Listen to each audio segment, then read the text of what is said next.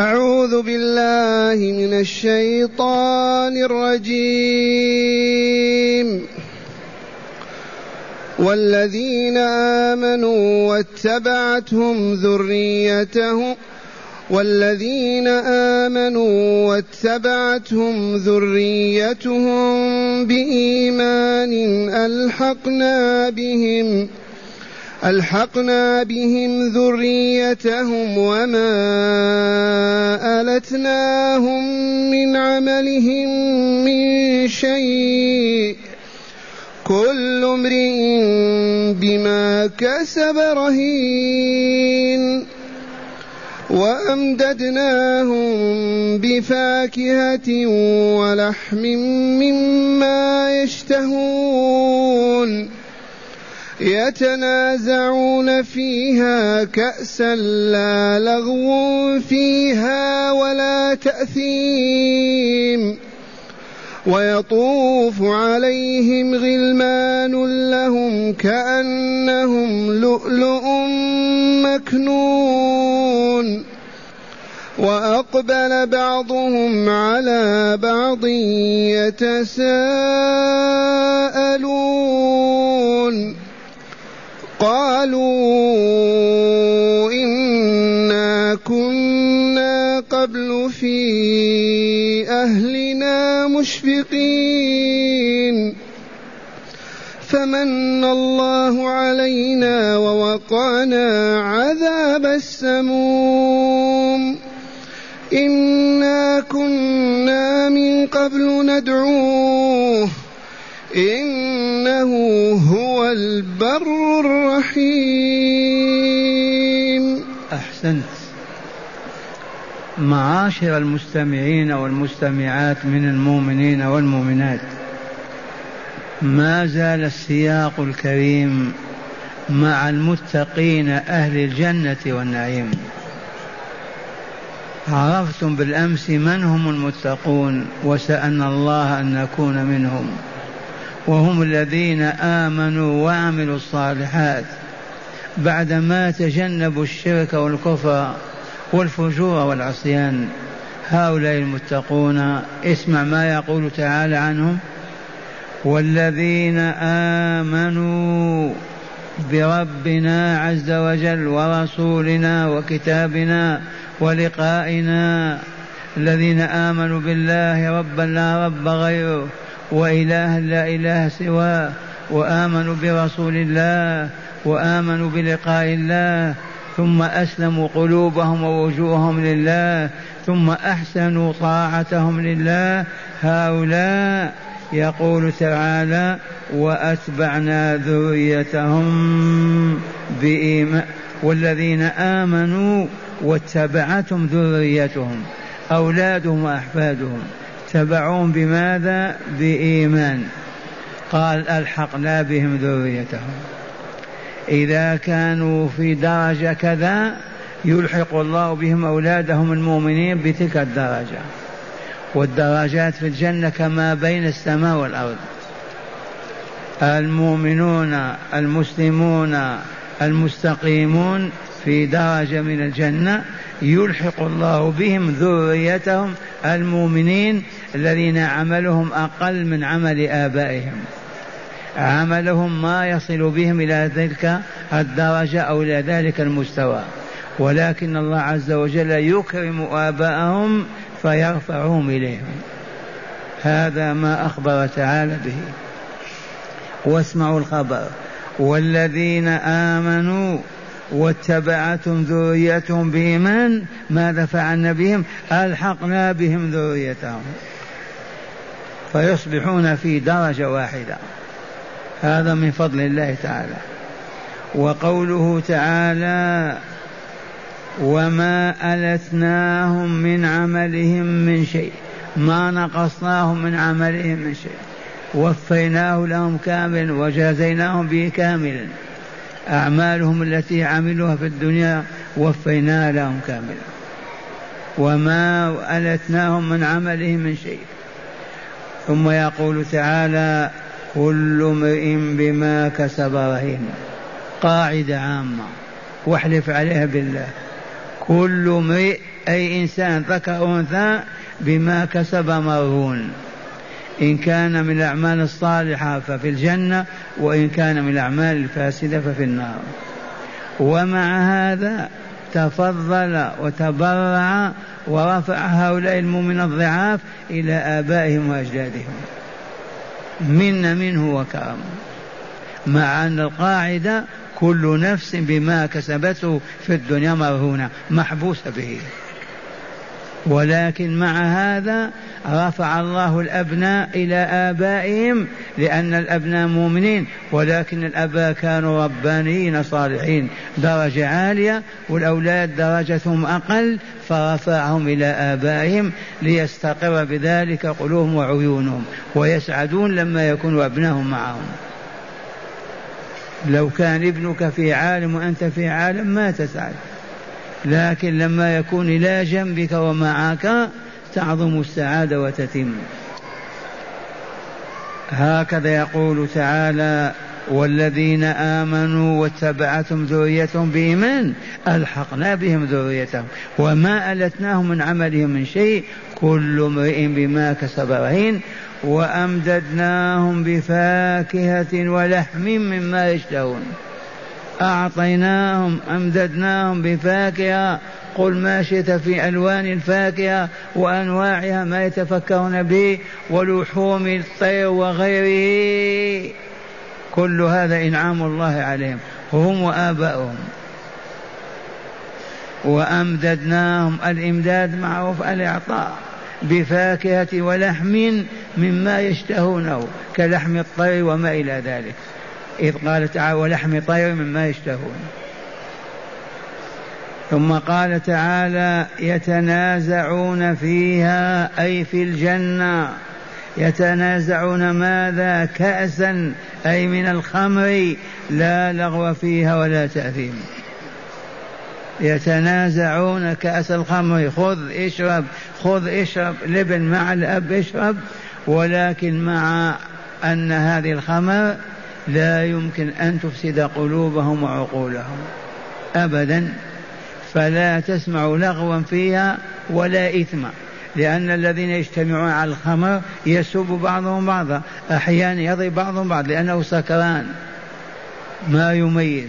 لكن أولئك الأولياء يتنازعون كأس الخمر ولا يجدون فيها إثما ولا لغوا. هكذا يقول تعالى يتنازعون فيها كأسا لا لغو فيها ولا تأثير. عرفتم أن أصحاب الخمر لما يجتمعون في الدنيا يتسابون ويتشاتمون ولا قد يضرب بعضهم بعضا قد يقول الباطل. لكن أهل الخمر في الجنة لا لغو عندهم ولا تأثير. خذ واشرب خذ واشرب واشرب. ولا يسمعون كلمة سوء أبدا من بينهم. فلنعم الخمر هذه. وبلغنا عن النبي صلى الله عليه وسلم أن من مات يشرب الخمر في الدنيا لا يشربها يوم القيامة يحرمها. والخمر محرمة بالإجماع وهي كل ما يسكر ويذهب العقل وينقصه هو خمر. سواء كان عسلا أو لبنا. كل ما يسكر ويفسد العقل فهو حرام وهو من باب الخمر. ثم قال تعالى وأقبل بعضهم على بعض يتساءلون. بالأمس عرفناهم أنهم على سرور ونمارق متكئون عليها والآن يتساءلون. ماذا يقولون؟ يتنازعون فيه كأسا لا لغو فيه ولا تأثيم ويطوف عليهم غلمان لهم كأنهم والله لؤلؤ مكنون. يطوف عليهم لخدمتهم وورد عنه أنه أحدهم إذا قال أي خادم يأتيه ألف. إذا نادى خادما فقط يأتيه ألف خادم. وهؤلاء الخدم كاللؤلؤ المكنون كالجواهر الموجودة في في الأصداف لجمالهم وكمالهم. فكيف إذا بالذين يأتونهم ويخدمونهم؟ سألوا الرسول عن هذا قال مثلهم البدر القمر ليلة البدر رأيتم نوره والكوكب الصغير. فهذا الك... هذا الخادم الصغير كالكوكب وصاحب الخدمة كالبدر. أصحاب الرسول سألوا قالوا إذا كان خدمهم بهذه الصورة كاللؤلؤ المكنون فكيف هم؟ قال مثلهم مثل البدر القمر ليلة البدر هؤلاء بالنسبة لأهل الجنة وخدمهم الغلمان الصغار كالكواكب الصغيرة. ويطوف عليهم غلمان لهم يطوفون عليهم بماذا؟ بالطعام والشراب وبكل ما يريدون ويطلبون. كأنهم أي لؤلؤ مكنون اللؤلؤ معروف جواهر معروف والمكنون المستور مغطى. ثم هنا هؤلاء الخدم من هم؟ في روايات تقول هم أولاد الكفار الذين ماتوا وهم صغار. يدخلهم الله الجنة ويستخدمهم لأوليائه المؤمنين. رواية أخرى تقول أولاد المؤمنين الصغار. رواية أخرى تقول هؤلاء يخلقهم الله خلقا في الجنة وهذا هو الصحيح. خلق يخلقهم كما خلق الملائكة يخلق هذا الخدم في الجنة لخدمة أهل الجنة. هكذا يقول تعالى ويطوف عليهم غلمان لهم يملكونه لهم كأنهم لؤلؤ مكنون. ثم قال تعالى وأقبل بعضهم على بعض يتساءلون. وهم على الأسرة يتساءلون. ماذا يقولون؟ إنا كنا قبل في أهلنا مشفقين. إنا كنا قبل أي قبل وجودنا في الجنة أيام كنا في الدنيا كنا خائفين من عذاب الله. فلهذا نجانا الله منه لأن خوفنا منه حملنا على عبادة الله وحده وتوحيده فيها وبذلك نجونا وسلمنا وأنعم الله علينا. وفي هذا من الليلة ينبغي أن تخاف من عذاب الله. من يوم ما قرأنا هذه الآية اللهم قنا عذابك يوم تبعث عبادك. لا بد وأن تكون خائفا من عذاب الله. ومن خاف عذاب الله ما يعصي الله. ومن لم يخف عذاب الله يقع على معصية الله ويعصي الله. واسمعهم ماذا يقولون. إنا كنا قبل أي في الدنيا في أهلنا وبين أولادنا مشفقين خائفين من عذاب الله. فاستجاب الله لنا ونجانا من العذاب وأكرمنا بالجنة دار النعيم. لعلي ما أفهمتكم. ها هم في الجنة يتساءلون وهم متقابلون في ذلك النعيم. ماذا قالوا؟ إنا كنا قبل في أهلنا مشفقين. ما معنى مشفقين؟ خائفين وإلا الإشفاق والخوف على النفس. فمن ثم أطعنا الله وعبدناه بما شرع لنا من العبادة فزكت نفوسنا وطابت وطهرت وأصبحنا أهلا للجنة. فالذين يخافون الله ما يسرقون ما يزنون ما يرابون ما يفجرون ما يكذبون ما يتلصصون ابدا لخوفهم من الله. والذين لا يخافون الله ماذا؟ يفعلون كل جريمة. إلا إذا خافوا من عسكري وإلا من صاحب المال. فيجب علينا أن نوجد هذه العقيدة في قلوبنا وهي خوفنا من الله. إذا تكلمنا إذا أكلنا إذا شربنا إذا إذا دائما خوفنا مع الله. هذه هداية هذه الآية. وأقبل بعضهم على بعض يتساءلون يسأل بعضهم بعضا؟ قالوا إنا كنا قبل في أهلنا مشفقين فمن الله علينا ووقانا عذاب السموم. من الله علينا امتن علينا أكرمنا أنعم علينا. بماذا؟ وأنعم علينا برضاه وبالجنة دار النعيم. ووقانا عذاب السموم. عذاب السموم وعذاب النار ذاك الذي يسري في الأجسام والعروق كالسم. هكذا يقولون والحمد لله نحن كنا معهم هم في الجنة يوم القيامة. لكن الحمد لله أن أنزل الله علينا هذا الكتاب العظيم وهدانا إلى قراءته ومعرفته فكأننا نعيش في الجنة. والله العظيم. فاسمع ماذا يقولون. قالوا إنا كنا قبل في أهلنا مشفقين فبسبب ذلك من الله علينا بإدخالنا الجنة دار النعيم المقيم ووقانا عذاب جهنم عذاب السموم. هذه كلمتهم. والله نسأل أن نكون معهم ونقول هذه القول معهم. ثم قال تعالى عنهم. كلامهم قالوا إنا كنا من قبل ندعوه إنه هو البر الرحيم.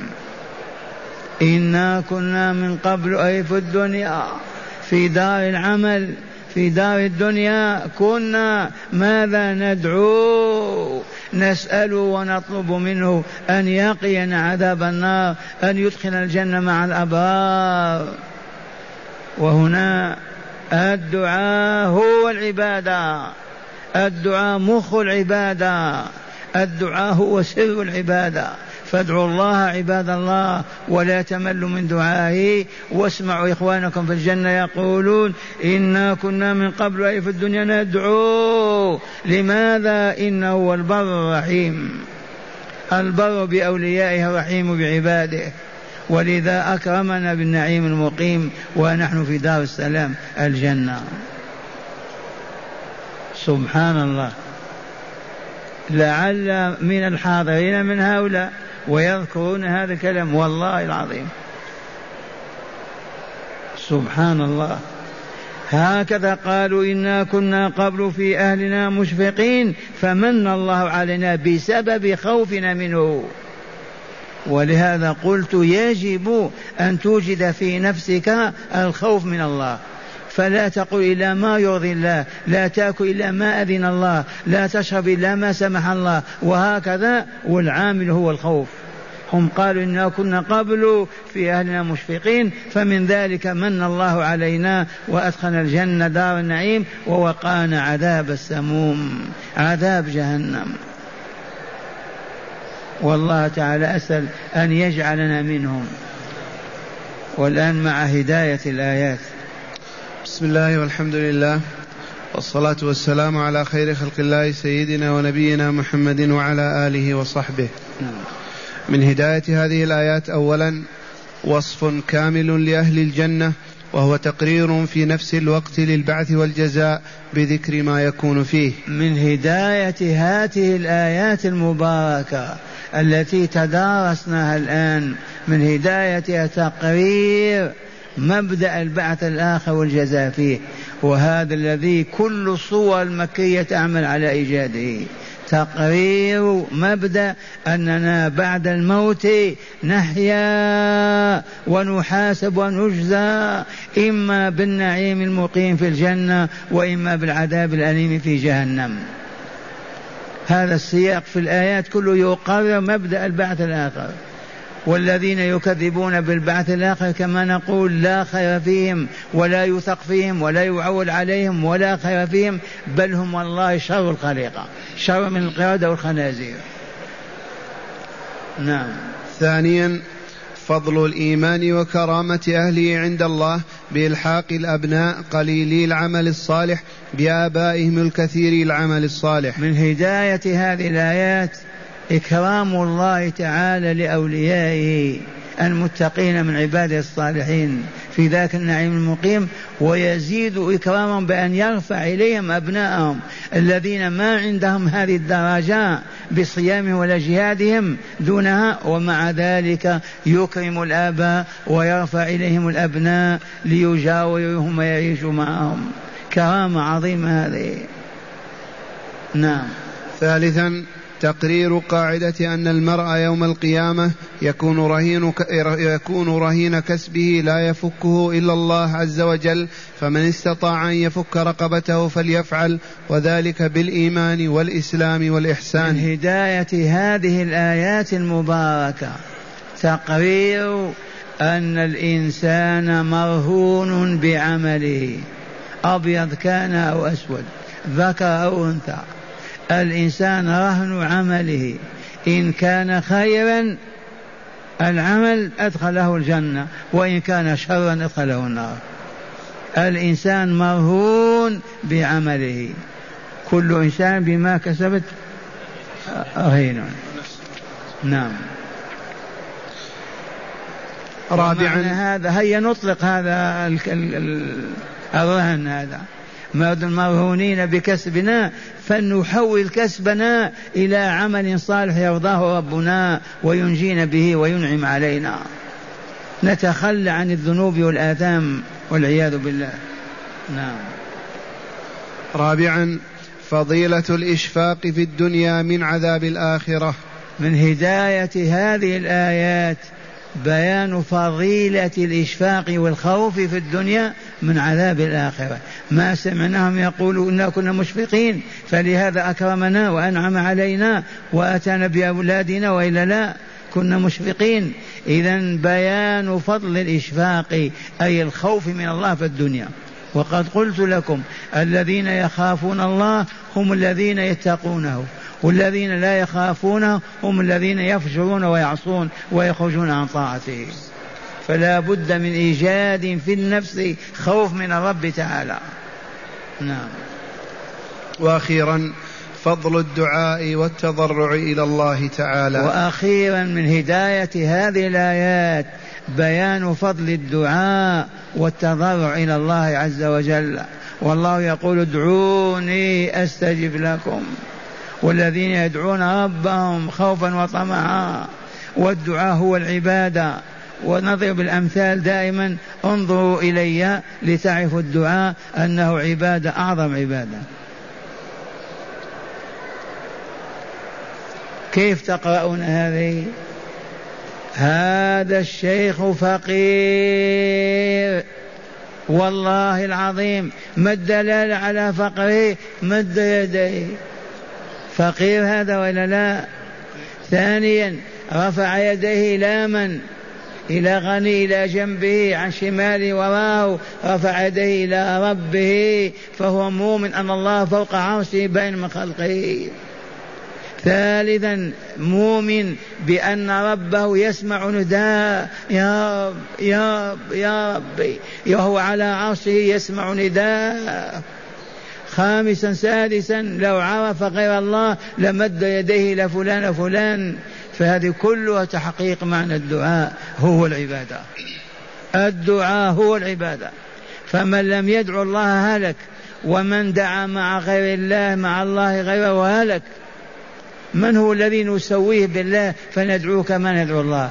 كلها مخلوقات مربوبة الله خالقها. كيف نرفعها إلى مستوى حتى نناديها وندعوها؟ لولا الجهل الأعمى والحمق في الحياة. فلهذا ادعوا ربكم فقط تضرعا وخفيا إنه لا يحب المعتدين. أما يا سيدي فلان ويا رسول الله يا فاطمة يا حسين يا كذا والله لشرك والعياذ بالله ويتنافى مع الدعاء الذي أمر الله به.